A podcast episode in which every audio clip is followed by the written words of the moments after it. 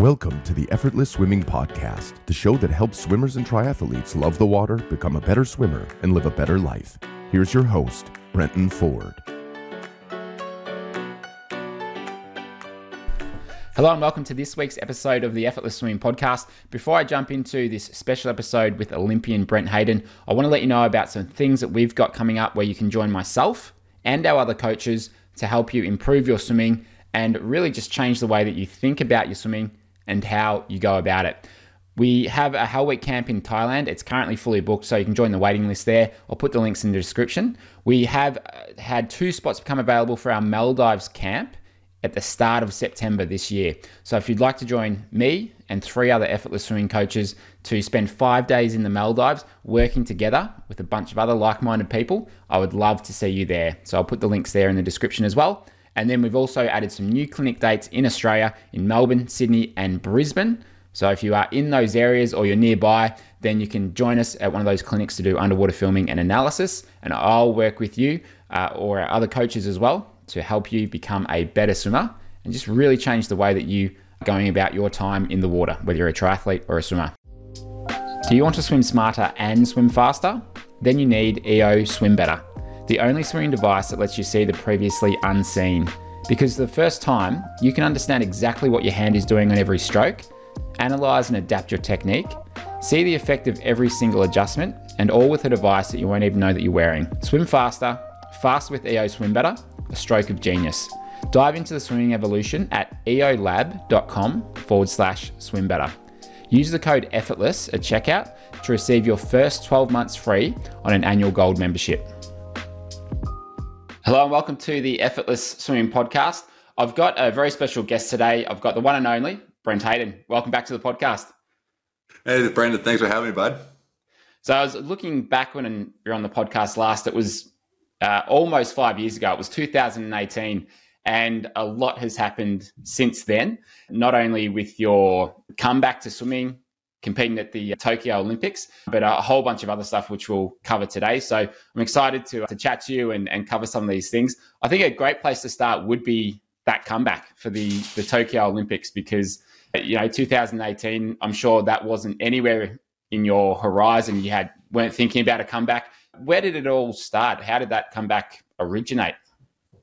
Yeah, it's it's funny because like yeah, looking back at 2018, you know, people had been asking me, you know, you know whether like in person or, or on social media, if, if, I would ever actually think about doing a comeback. And I, I had once contemplated it back in 2014. I you know went for breakfast with my old coach and we, we talked about it, but I decided that it it wasn't really right to do it. I wouldn't have been doing it for the right reasons. I would have been coming back because you know I felt like a little bit lost, so to speak. And I think a lot of athletes go through that when they retire. You know, that whole like loss of identity thing. I just like decided that I didn't want that to be the reason why I went back uh, to swimming to essentially, you know, go back to my safe space. So yeah, in 2018, I was still still not thinking of it. I was you know looking forward to you know just building my life forward with my wife. We had a bunch of ideas. You know, we were doing a lot of a lot of coaching here in Canada. Like we were doing a lot of private lessons.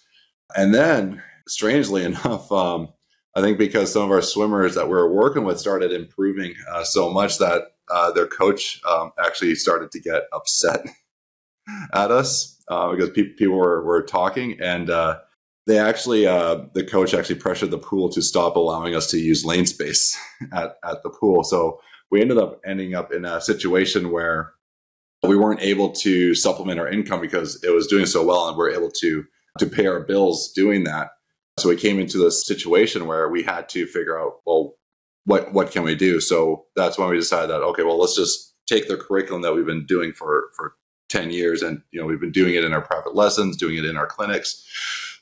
Let's just make it available online. So in 2019 my wife and i went to lebanon. Uh, she was originally from there so we were staying in this small town. It's not really small but it was like just outside of beirut.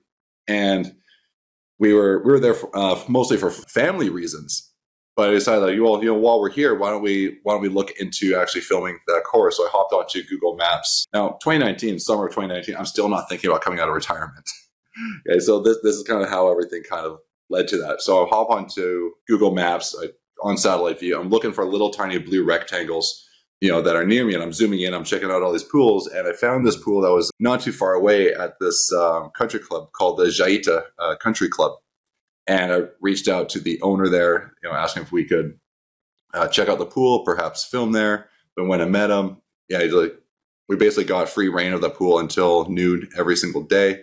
And getting in the water and filming our curriculum, I, I started to one I surprised myself with that with how good I felt in the water, and I think all the memories or all the good feelings that I used to associate with swimming that I had lost because I retired in 2012. You know, not just because of my back spasms, but also I was suffering from chronic depression.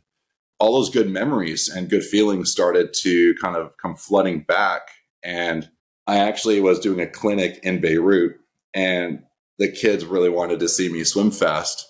So I got on the blocks. I sprinted a 25 for them. Uh, had my wife film it.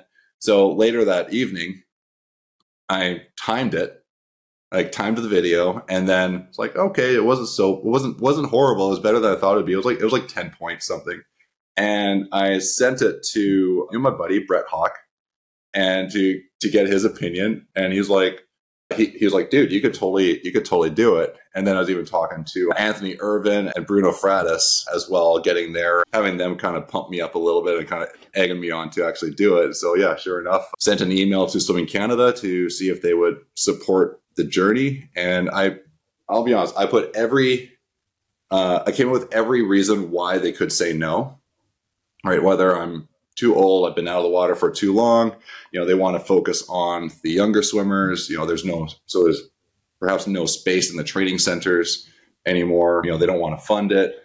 You know, literally came up with every single reason why they could say no. So kind of like, I guess, sort of mentally preparing myself for, for that rejection. But I was like, you know what? I'm not going to say no for them. I'm going to let them say no. So I'm just going to send that email off anyways, and I'll just accept whatever answer they give me. And like I think it was like maybe the next day they emailed back and they were just super enthusiastic. So it was like it was a big yes. So had to come come home right away and and start my start my journey towards Tokyo. Were you doing any sort of strength training? How are you keeping fit during your retirement? So you obviously didn't let yourself go over that time. You still had some sort of uh, fitness to be able to still feel good. What was that that training like that you were you were doing outside the pool? Yeah, this is this is often a pretty, pretty um, interesting topic because uh, I was not swimming um, like at all. The only time I really got in the water was when we were doing clinics, and I had to just get in and just do like a quick, like you know, one length or two length uh, demonstration swim. Uh, if I actually went to the pool to you know swim on my own to to get some laps in, I can count on both hands how many times I actually did that over seven years. It's probably like six or seven times I actually did it, and most of the times I ended up cutting that swim off early because again because the reason like why I retired with with uh, struggle with depression I had a very I de- had developed a very negative relationship with the water. And I would just start to get emotional when I, when I was swimming and I didn't want to be there. And so I would just get out you know after like 1500 meters or whatever, I just go sit in the hot tub, you know, because when you don't have a coach, you can go sit in the hot tub and no one's going to yell at you uh, to get back in, right? So it was, it was super easy for me to, to do that. So the only thing that was really keeping me in shape was just strength training, right? I was just in the gym four, five times a week. And I found that I really, I really loved lifting weights because when you're an athlete training for, you know, your competition or, you know, whatever your goals are, every single day you go to the pool, you get a you get that kind of like micro sense of accomplishment, right? Whether or not you had a bad practice, you still went and you still got the meters and you you still kind of you still accomplished something that day. So when I retired and I was no longer swimming, I found that I was missing that micro dose of accomplishment every single day. Hmm. There was a little brief period of time where actually I became very irritable. I felt like my my personality kind of started to change so getting back into that routine, like the routine that kind of like that sort of that discipline that you're used to when you're swimming, like whether you feel like going to swimming or not, you still went, right? Because you had that accountability to to still be there. So making myself go to the gym, even on the days when I didn't feel like going to the gym, uh, got me back into that same sort of mindset. And you know, I could create little micro goals of like you know hitting a new you know bench press, you know personal record on the bench press, or just even just a sense of like you know that was a really good workout and going home like you know because I got like super sweaty and just like you know just feeling good about myself. That was that kind of I don't want to say saved me, but it was it was a very important part of of healing my mental health aspect as well as keeping my body uh, fit and healthy. Yeah, well, it, it obviously kept you in the right sort of shape to be able to to make that comeback, and it, it reminds me of like Cam, Cam McEvoy, um, the, the Australian sprinter who's um, big sort of gym program, big focus on on the strength side of things, and he's hitting some unbelievable times at the moment. And I know he's he's you know swimming probably a little bit more than you were during your retirement, but just a big oh, yeah, focus for, on oh, that strength, sure. strength, component. Yeah, um, I actually put on uh, like so. I put on over twenty pounds of of muscle during that time because when I when I raced in London, my race weight was 183, and when I was racing in Tokyo, I was 207. So that was one of the things that got me really excited about this comeback was, well, how, what is it going to be like actually um, applying all that new strength I have? Like, like yes, there's more muscle mass. Your your body displaces more water to to push through, but like it's, but what's the, what's the trade off going to be? And we found that you know in that 50 free, I almost beat my Canadian record, which was which was set in a bodysuit. So like. Jeez so like I'm feeling feeling pretty good, and I wasn't even training for the hundred. I still got under 48 seconds. So like, you know, like what what do you do? Um, but it was, it was awesome to see Cam uh, McEvoy though do that because it was maybe six or eight months ago. We he or he and I had a, a call. So he who's came to me to ask me um, a bunch of my advice of like what I was doing and how I was training, especially as a as an older athlete and that. So I don't know which parts of of my experience he he took because obviously you know he's Cameron McEvoy. He he like he's he knows what he's doing. But it was really cool just to um, have him actually reach out and and ask me for you know or ask me just to share my experience. That's so when, really so when cool. he did that, like I was like, it was like amazing. I was like, that was really cool to see. Yeah. Well, I was, I'm trying to think when it was. I think late, maybe late last year, I was in Brisbane and I was doing some filming of one of the Australian swimmers, Kiah Melverton, who's a distance swimmer. And when we were going to the pool, Cam was coming out of the, the same pool, and Cam and Kiah were just having a chat. And he was talking about his training. He said, like, I'm doing a little bit of swimming, but I'm just hitting the gym, but I'm feeling really strong. And my times aren't quite there yet, but I'm feeling really strong. And I thought in the back of my mind, this is going to be really interesting to see what happens over the next six months as he's working towards you know, world champs and then ultimately Olympic Games. And just seeing amazing returns on that strength training. Yeah, absolutely. Yeah, I think this world this world champs is going to be super exciting for, for many reasons, but but definitely eyes will definitely be on on Cameron to see what he what he does there.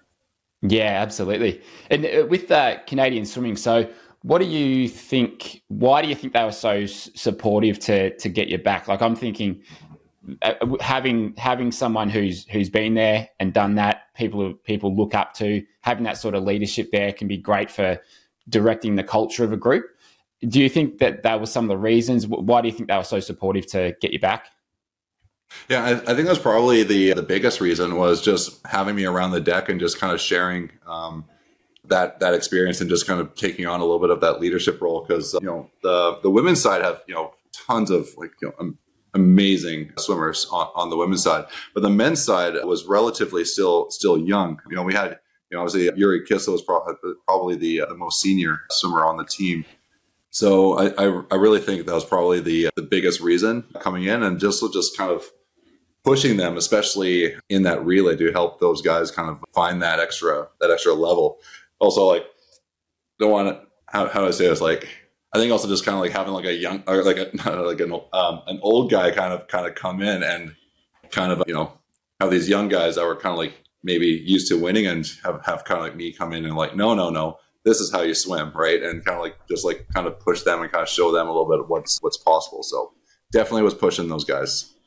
Well, talk me through that that relay. So you're on the Canadian team, obviously. You let out. Well, you guys made the final first of all. You let out the team, and you're the ended up going forty seven nine nine. So you're th- were you thirty seven at the time? Thirty seven years of age.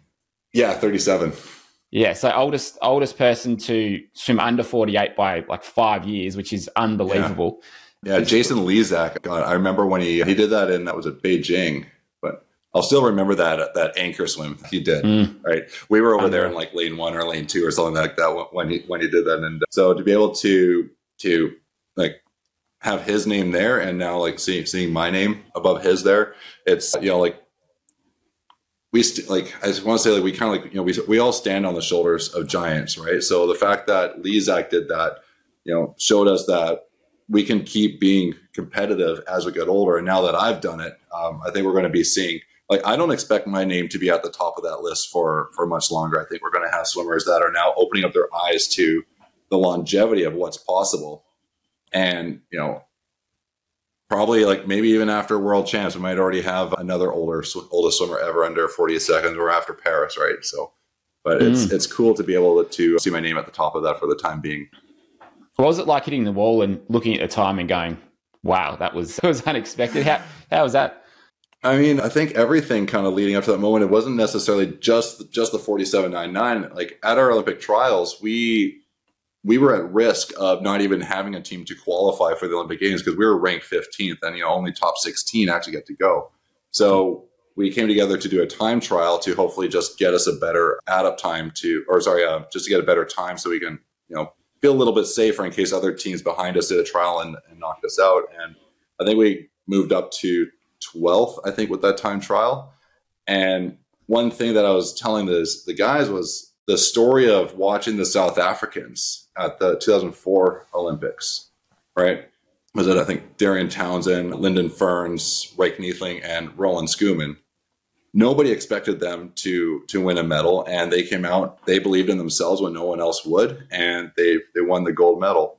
So I wanted to kind of share share that experience with them. So I use that as a as an example, and just like we went out there, you know, I also told them like there, there's still a chance that this this could be it. So swim this race like it's a final in the heats. And so we did. Every guy stepped up. You know, we had Ruslan Gaziev who was who swam as our alternate in the in the heats, and he really stepped up big time as well. So they got us that lane, so that gave us the opportunity. And still, people still didn't believe in us are like, you know what, guys, like we have a chance to medal, right? And I guess le- leading off that that relay, I knew it was going to hurt coming back. I like because I didn't train necessarily um, focusing on the hundred. I was training for the fifty because I felt that was probably the most realistic place uh, or realistic event for me to be doing a comeback at my age in such a short amount of time, right? But I guess my, my coach, I guess, was secretly training me for 100 without telling me, right? I just show up and just do what my coach tells me to do.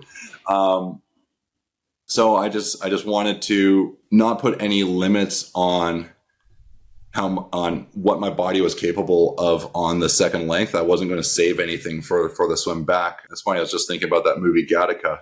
There's a there's a scene in that movie where the guys are swimming out, and the one guy keeps wanting to turn around, swim back, but he doesn't want to get beaten. And finally, he asks the guy, "You know, how are you doing this?" And he says, "I never saved anything for the swim back." So I've always thought of that that line, and and so in that moment, that's kind of the way I decided to approach that race: as don't save anything for the swim back because I don't know what my body is capable in in this moment or what it's capable of. So I, I just went out as fast as I could, and I came back, and you know when that pain's uh, taken over your body. Uh, there's something about being on a relay when you've got three other guys um, there swimming with that kind of helps elevate you and uh, and push through that pain mm-hmm. just a little bit more sometimes. And I I touched that wall and I turned around and you know I see Josh's feet enter that water and in that moment it was the first thing that went through my mind was that I feel like this was kind of like a passing of a torch this moment because here I am at 30 37 years old. Josh was born after I made my first national team right, at the, at the 2002 Commonwealth Games in, in Manchester. So I kind of feel like that moment is kind of like a passing of the torch.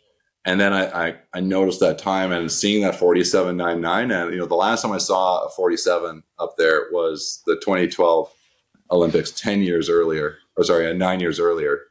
I felt really proud of what I did, and I knew that I did what I needed to do to give ourselves uh, a chance. And we almost won a medal. we, were, we were so mm-hmm. close. Yeah, I remember watching that because the Aussies got third uh, and just just pipped you out, um, which is yeah great for the Aussies. But I mean, what a I mean, an amazing story. I mean, Kyle, Kyle Chalmers, man. I mean, I mean, he's Kyle Chalmers for a reason, right? Um, yeah. He had a he had a tremendous uh, anchor swim to uh, to get us on the end. But yeah, I mean, even though we missed the medal, I think my one of my favorite swimming moments in in my career was actually after that moment, and I just grabbed the other uh, three guys and we just like went for like a group huddle, like a, a group hug, and I, I showed them, you know, I pointed at the board and said, you know, nobody believed that we w- that we would be there. I know we didn't get a medal, but we achieved way more than anybody else believed that we were capable of achieving. Absolutely, so, and so it was really cool. I mean, those those guys will carry that that forever. Like those relay swims when it's when it's you and some other guys, like it's just it's such a different feeling than the the individuals. You know, the and I mean you probably got a, a very strong bond with those guys as well after going through that that build up and then the event and almost medalling. Like what a what a great way to to build those tight knit bonds. Yeah, I mean, like I, I kind of wish I could have uh, stuck around for for Paris because you know, I like I say, like I really bonded with those guys, and it would be really great to to be there. But at the same time, like I know my time there was over, and I did what I needed to do, and I I, I passed that on, and so just it's it's really cool just watching them uh, carrying carrying that forward. Yeah, absolutely. And I mean, now you're you're doing obviously some coaching during your your retirement, but uh, you've been doing uh, a lot of just passing on your knowledge, uh, specifically technique. You're running clinics. You've got the online course as well. Uh, I'd love to I'd love to dig into some of the details about what's the process you like to go through when you're working with people or you're running these clinics. What are some of those core things that you like to to pass on to the groups that you're, you're coaching? This episode of the podcast is proudly brought to you by our sponsor, Form Smart Swim Goggles. They're more than a pair of goggles. Meet the world's most powerful swim platform. See yourself improve with Form Smart Swim Goggles, including a free one year membership when you purchase your goggles for only 249 US dollars. They've currently changed up their offer where you can now get the goggles and you have one year membership included for free. And if you'd like to continue with the membership going forwards, it's only 15 US dollars a month, where you get access to their workouts, training plans, and custom workout builder. But you'll always have access to the real time data in the goggles, so you never lose access to that. My favorite thing about the Form goggles is having the instant feedback of what times you're doing, what stroke rate you're doing, and also the ability to see what your heart rate is. Because never before have we been able to have these immediate feedback heads up display where it's actually telling you what your intervals are.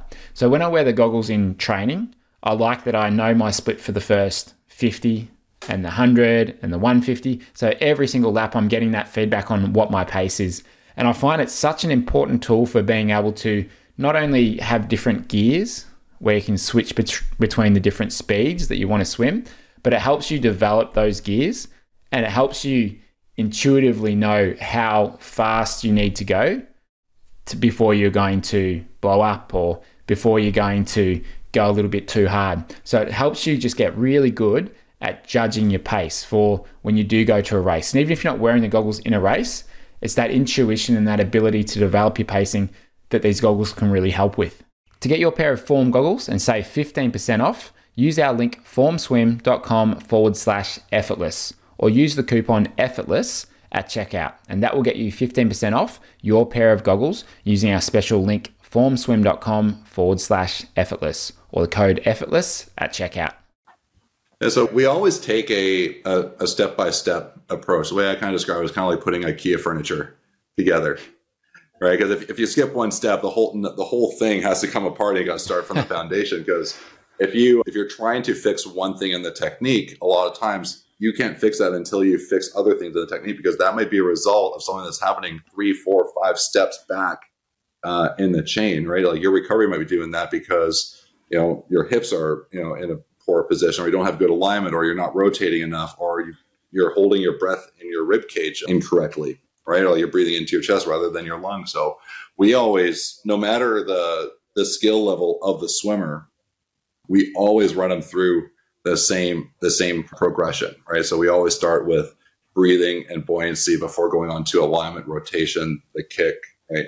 I'm sorry, the kick, then the rotation before before we even get to the recovery and and the pull. So it's always super cool though when you uh, even take like a really advanced swimmer who doesn't think they really have that much room to improve. And, you know, we, we always do a stroke count at the start of the clinics, right? For 50 meters, uh, we have a rule three dolphin kicks off every wall. So I don't know if you've seen uh, my Instagram post. I do a lot of those stroke count videos where I say you got to do three dolphin kicks off each wall because underwater kick is still part of pool swimming. So I still want them to still practice that with with the breakout. And then they run through the whole clinic, and then we do the stroke counts again at the end. And like 90 like over like 95% of the swimmers always you know knock off strokes which is obviously i guess like the overall philosophy is if you can become a more efficient swimmer you can become a faster swimmer because hmm. you know tech it's always technique and it's always about minimizing the resistance you need to overcome right and then you add the speed and the power on top of it if you're if you're a sprinter yeah i, I love that approach and it's something that i had to learn as a, as a coach it's like early days, it's just like, I'll oh, just change, you know, change this. But it's like, oh, okay, that's not really working because we haven't started early enough down the in, in the order of of steps there. And I, I think had, um, you, you probably sorry, like you probably um, also experience this too. Is like a lot of swimmers too, especially when they are experienced.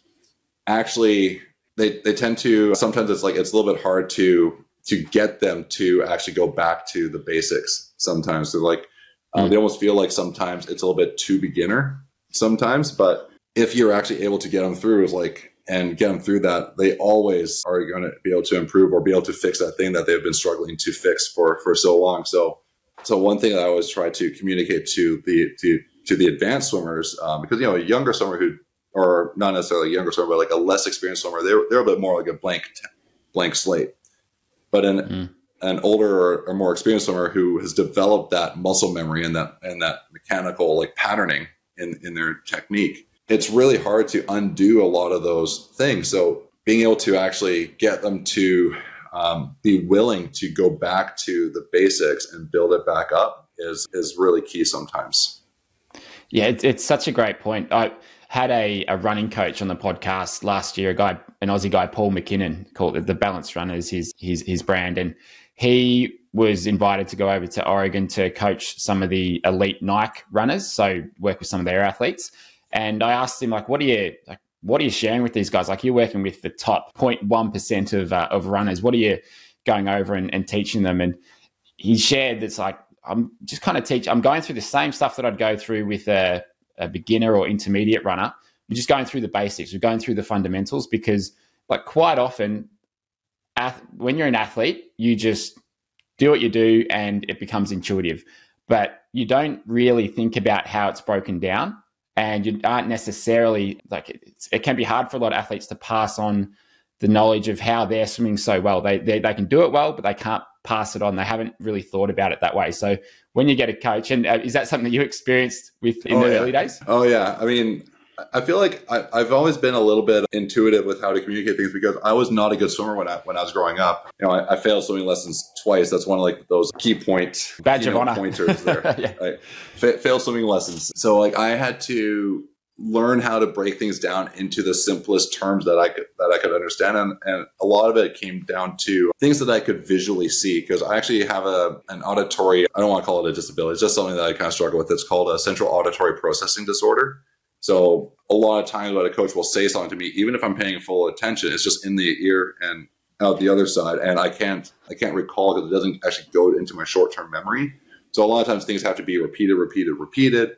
But if, if a coach could explain something to me visually and I could actually um, see in my head what they're saying, right, rather than just the words, actually have like a, an image, that became a lot easier. So when I so when I started teaching other swimmers how to do it, I was just, I'd really try to kind of paint a picture of it. Mm-hmm.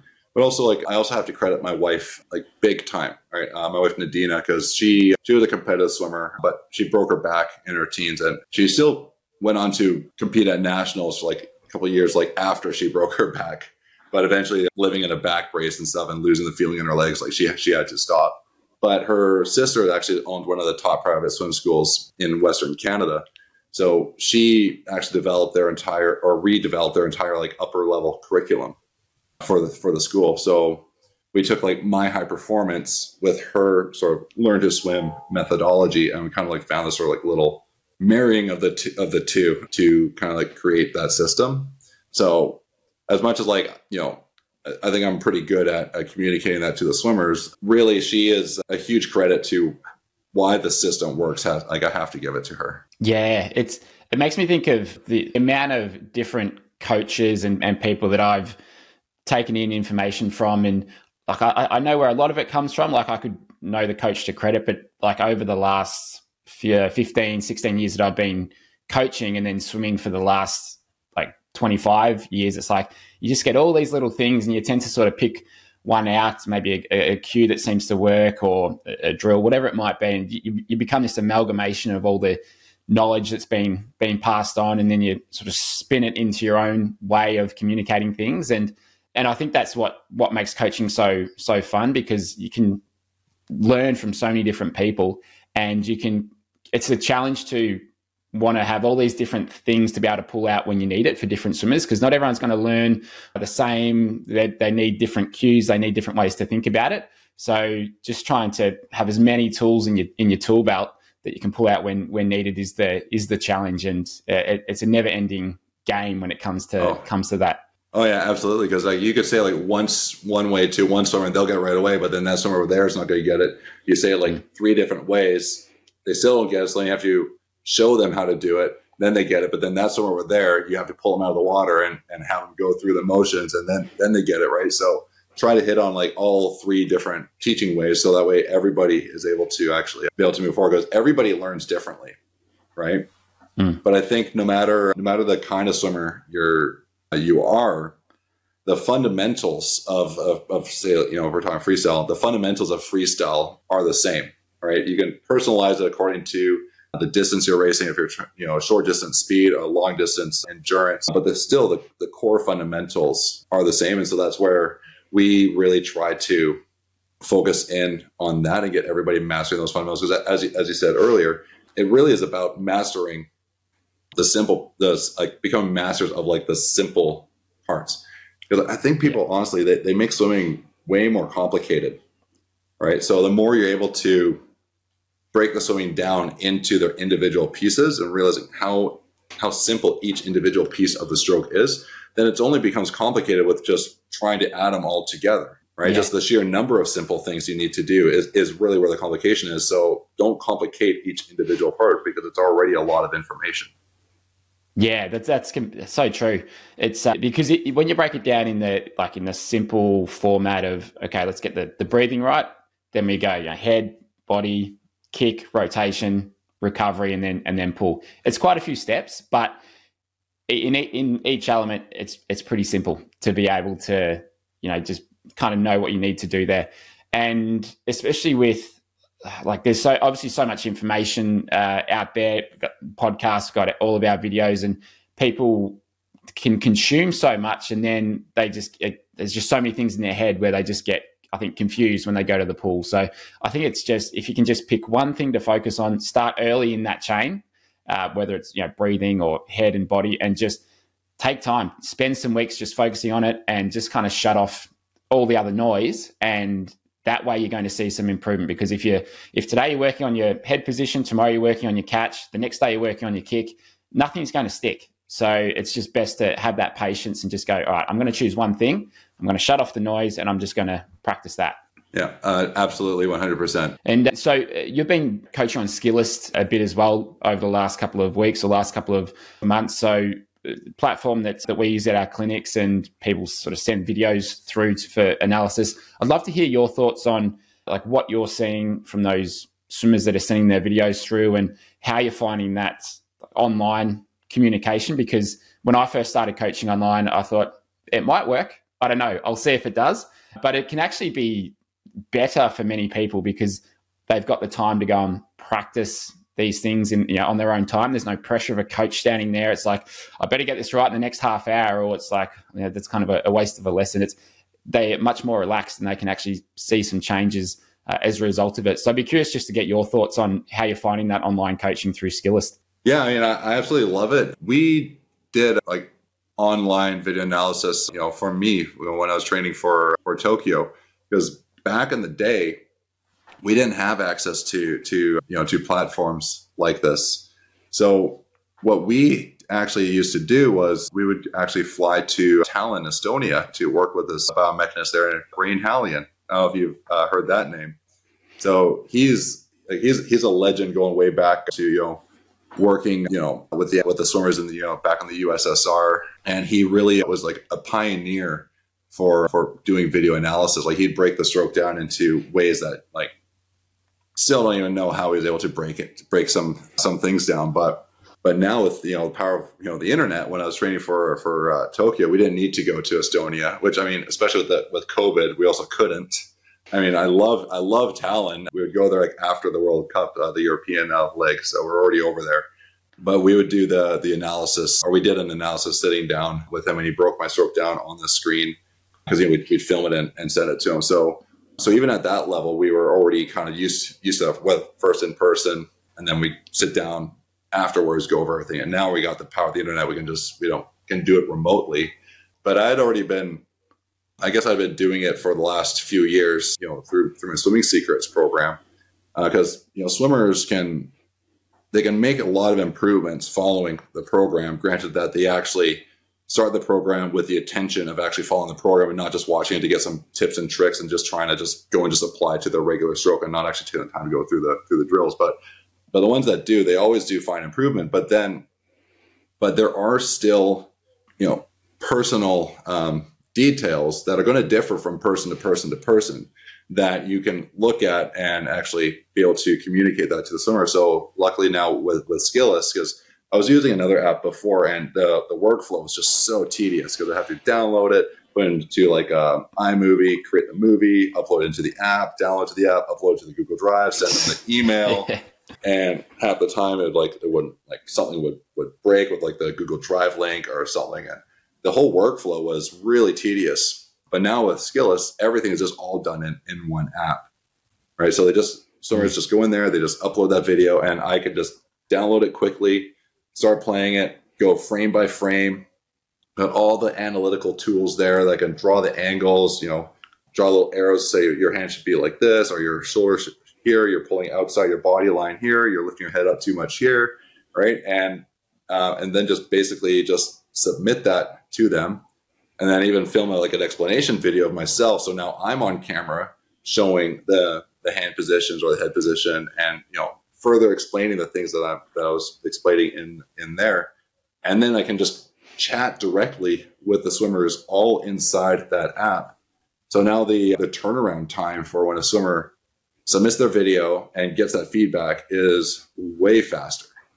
And so, you know, the faster they can get the feedback, the faster and also more excited they are to jump back in the pool and, and start working on it uh, right away as well. I know you you've been on the platform uh, for for a number of years, so so also really interested to hear like what are your thoughts uh, since you've been on it for so much longer. Yeah, so I uh, so Baden who started Skillest, I had coached him a little bit in the Masters squad that I was coaching quite a few years back. And so that's kind of how we got introduced to, e- to each other. But prior to that, when we were running clinics, we were using Coach's Eye. The yeah, everyone. I think most coaches yeah. are pretty familiar with Coach. Yeah, Coach's Eye. That, that that's uh, that's the one I was using. Yeah. And the, the, like the tool, the analysis tools were good, but I I used to have to hire someone for two days, so Monday, Tuesday after our weekend clinics, and this person would their sole job was to download the videos, export them, rename them, upload them, send them out. It's like that's that's two full days of work after doing a doing a clinic, and it was it was very tedious, and there'd often be some issues with the you know, the exporting of videos and all this sort of stuff, and it was just very hard work. So yeah, we started using Skillest as soon as I found out about it, which was about seven years ago. So it was quite quite early days, and it just it like just wow. literally made our coaching our, our clinics just so much easier to um to run. So it was just the tech side didn't have to be it didn't have to be difficult. It was just very easy. Hit upload, and then everyone's got their got their videos, and you've got that communication as well. So after running, after I run clinics, uh, like I, I say to people at the end, yeah, I'd love to hear how you're going in two, three, four weeks time. If you're improving and it's all feeling good, great. Like I want to know. If you're like, ah, oh, it's not quite clicking, let me know as well because maybe we need to exaggerate a change. Maybe we need to take a slightly different approach. So to be able to just do that really easily in, in the app. It's yeah, it makes a huge a huge difference for the athlete and and for myself just to be able to have that constant communication so that people can get the results that they're that they're after. So, uh, especially for swimmers when they're recording themselves, it can be challenging enough to get that footage and then to upload it and all of that. So to kind of take away one of those steps that's you know that can maybe hinder their ability to do it or just go oh it's a bit too much work. I don't really want to to do it. Like it, it, it's i think it's really good for for the sport itself because uh, we've got access to underwater footage from you know, olympic games and world champs. We can see pretty much any swimmer from any any angle with the the footage that we've got. So to be able to sort of use that as an example and to show people what we want to do and people can record themselves and compare it when someone sees themselves compared to someone like yourself, they go, "Oh, okay, I can see why I'm not swimming 22 for or 21 for my my 50 freestyle." You it really becomes clear when you've got that visual comparison, which I like with skills because you can just pull up those those videos and compare them frame by frame. Yeah, no, it's super cool, and it's so easy just to do it all in the app too. And what I what I also love too is like after you submitted the videos, like you can literally like it's not like you just submit the videos and say, "All right, here's your analysis. Good luck."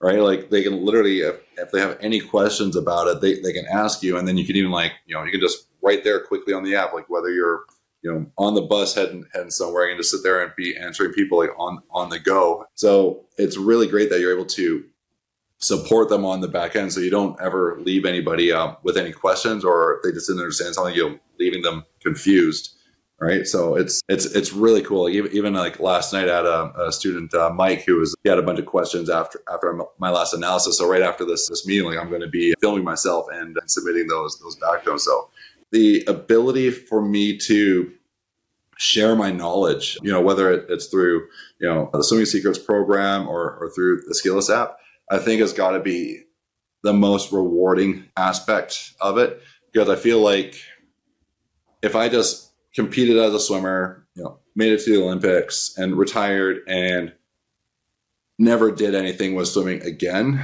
It's it's a I think not just from from me, but like I think for a lot of athletes, it's like it's such a huge loss for the for the swimming community.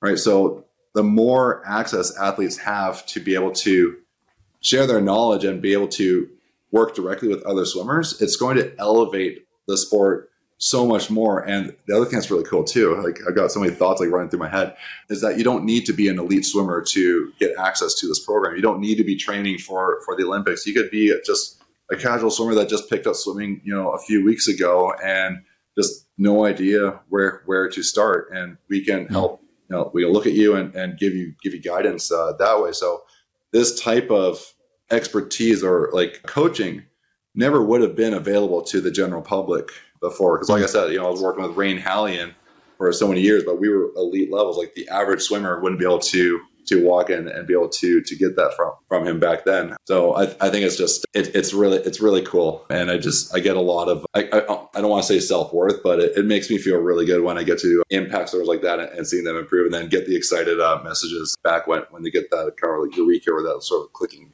uh, moment. Yeah, that's that what comes to mind there for me is uh, like whenever I, if I meet someone new, like you're at a part, don't go to parties anymore. I'm too too old for that sort of stuff. But yeah, if you go to like a barbecue or something, uh, and someone asks asks about what you do, I, I tell them I'm, I'm, a swim coach, and they're like, "Oh, so you coach kids?" And I'm like, "Ah, no." And like we do underwater filming and analysis, and oh, you work with elite elite swimmers. It's like no, I'd like I work with everyday people, people who are might be swimming a couple times a week. It's probably someone like you. You know, it's just yeah. So I think the yeah, the, no one sort of thinks that there's um, that uh, yeah that there's there's people who are just adults and they're swimming a few times a week or doing triathlon. They don't think about that ability to have that kind of underwater filming and analysis. And yeah, there's not much of that around. So that's what I really like about being able to do what we're we're doing is pass that on to to people who are really hungry to learn and get better. And when you attract the right people and you work with the right people who fit with your message and your your style of coaching and they, they want to learn from you it's very rewarding from a coach's uh, perspective. And i think even like for me i think i'm not that competitive anymore. Like i don't really care about winning races and stuff. Like I, once i'm in there yeah i'm competitive. But to me that's not a big uh, draw card right now it's like i'd prefer to be the very best coach that i can and i get a lot more out of seeing other people achieve success in the water. So yeah, I don't know. I don't know how you feel about about that, like where your head's at in terms of that competitive. I mean, I, oh. I think you you seem like a born competitor, so you'll probably be 80 years old and racing masters and oh. wanting to break world records. I, I, don't I don't know. like it, it's funny because like it's funny. Like I even just posted on on Threads. I made a joke yesterday on my um you know, on that new Threads app. I was like, therapist, tell me where do you think your competitive uh, nature came from? And the picture is a screenshot of my TV because my my uh, old neighbor was over and we're playing GoldenEye uh, on my N64 and and I won. It's like if I'm playing GoldenEye, I'm like I'm like uber uber competitive. But I don't know, like with with swimming, I feel like like yes, there obviously is that competitive nature too. But I think deep down, I've always just kind of had the instinct or the the desire to just see how fast I could go. Right. Especially, you know, I struggled with swimming in my early years. I was not winning races by any stretch. Got a lot of runner up medals or, or ribbons.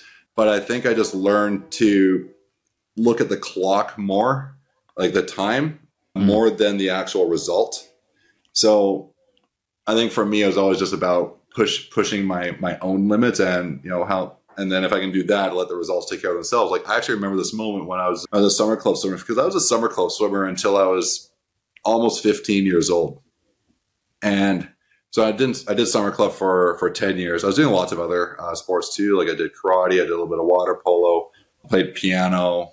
Right, probably missing some other ones, baseball, soccer. But I remember in my last year of summer club, or what what ended up being my last year of summer club, I remember telling this other swimmer that I wanted to go winter, which was the term that we use in summer club for swimmers who trained year round, right? The higher level swimmers. And I remember he, he looked at me and he said, Well, if you're going to do that, you can forget about winning.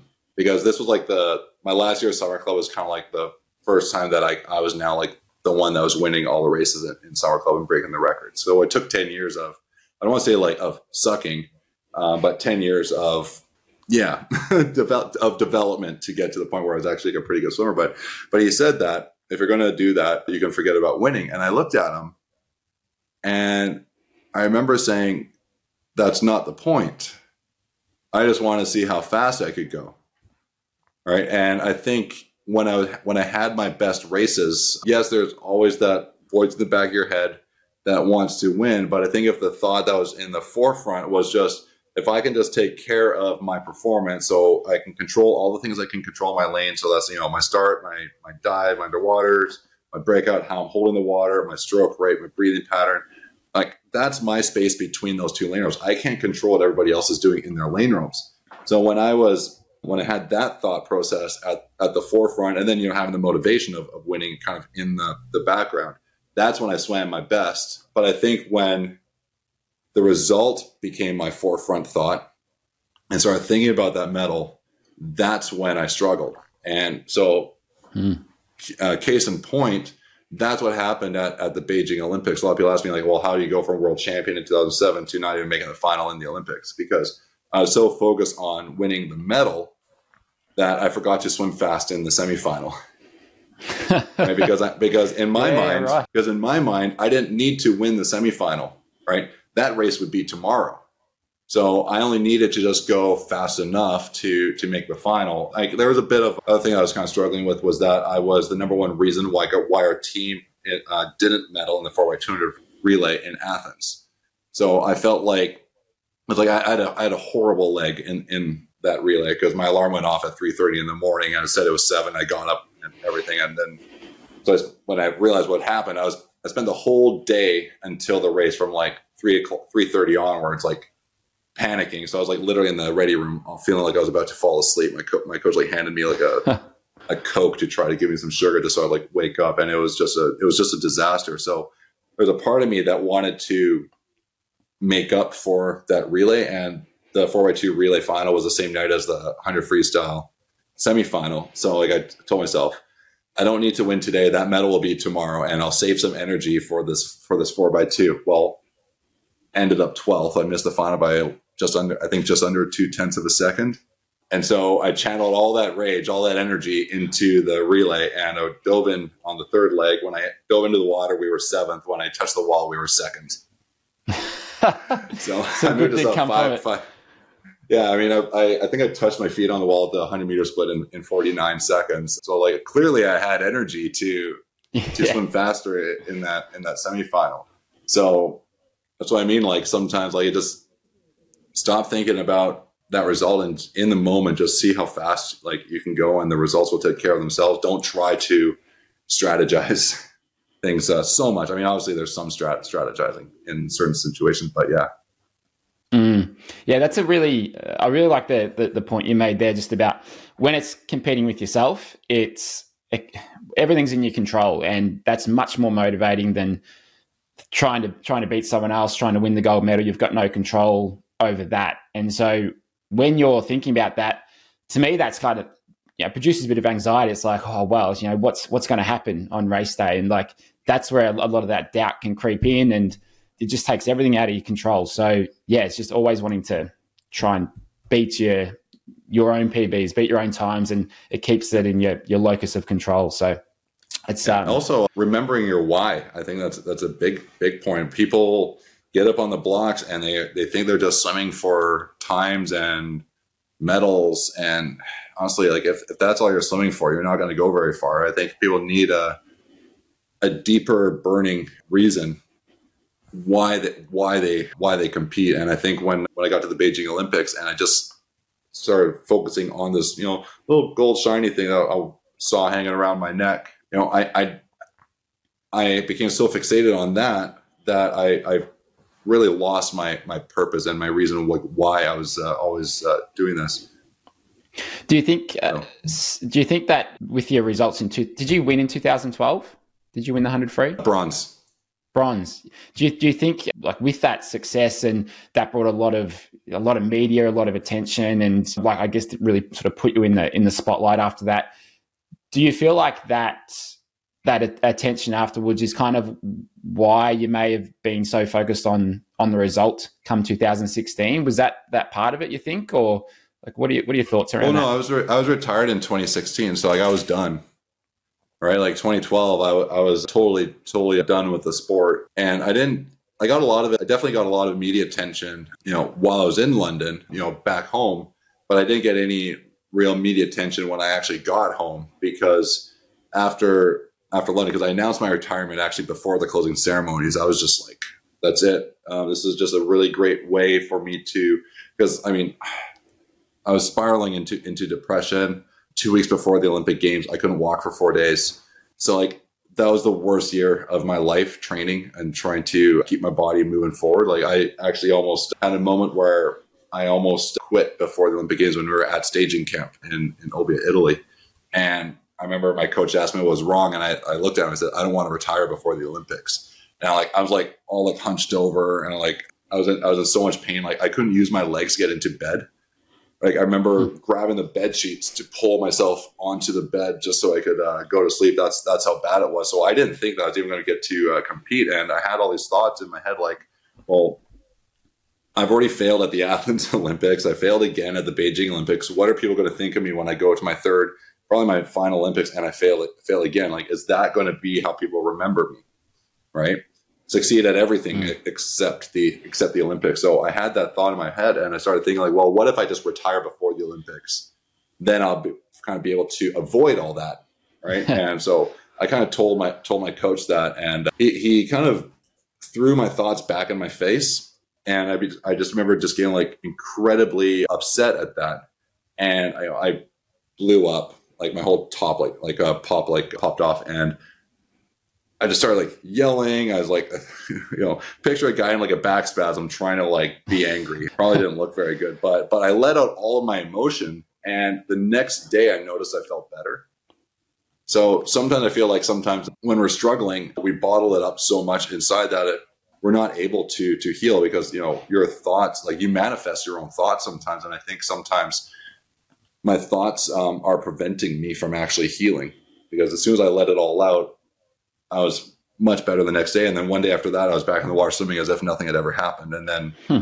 Yeah, my, my rib was out the day of my 100 free final, but I was like, you know, my goggle straps were all messed up. So if you watch the video, I'm the last person putting my goggles on because I literally looked at my goggles like, oh, my, my goggles are straps are messed up. So I had a moment where I was like, I think my goggles might fall off, but I always swim outside without goggles. So I just I just reminded myself that if my goggles fall off, I know I can still see. Because like I think in that moment, I had gone through so many so many struggles and challenges because they were preparing me for the moment when I needed to perform when everything seemed to be going wrong, right? Because you hear all the time athletes often succeed when things aren't going well. It's very rare an athlete can get to the Olympics and have a perfect day. You know, mm, like yeah. there's always there's always something that that that wants to that wants to throw them off. So a lot of times, like those struggles are actually preparing them to be able to perform it in those in those environments. So so I thought back to all those struggles I went through. You know, whether it was Athens, whether it was Beijing, whether it was uh, getting Delhi belly at the 2010 Commonwealth Games. I was so sick there, but that, that's when I went on uh, my first, again, the first swimmer ever under 48 seconds without a bodysuit. I was so sick hmm. that day, vomiting.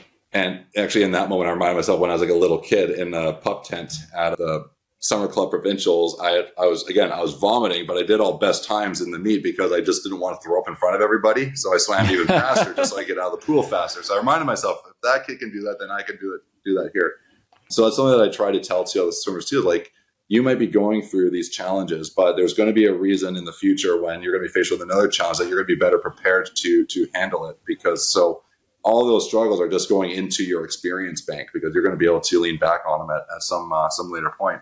I'll be honest, I can't remember how I got into this topic because it just it just totally like went over this way. I totally forgot where where that was supposed to go, but no, that I was putting Beijing at 2016, which was Rio was oh 2016. Gotcha. That, so in my head, I'm like, okay, that's that's why I was connecting the dots the wrong the wrong way. But it's it makes so much in hindsight. Things make so much sense, doesn't it? And you can see all those terrible things that happen, all those challenges you go through.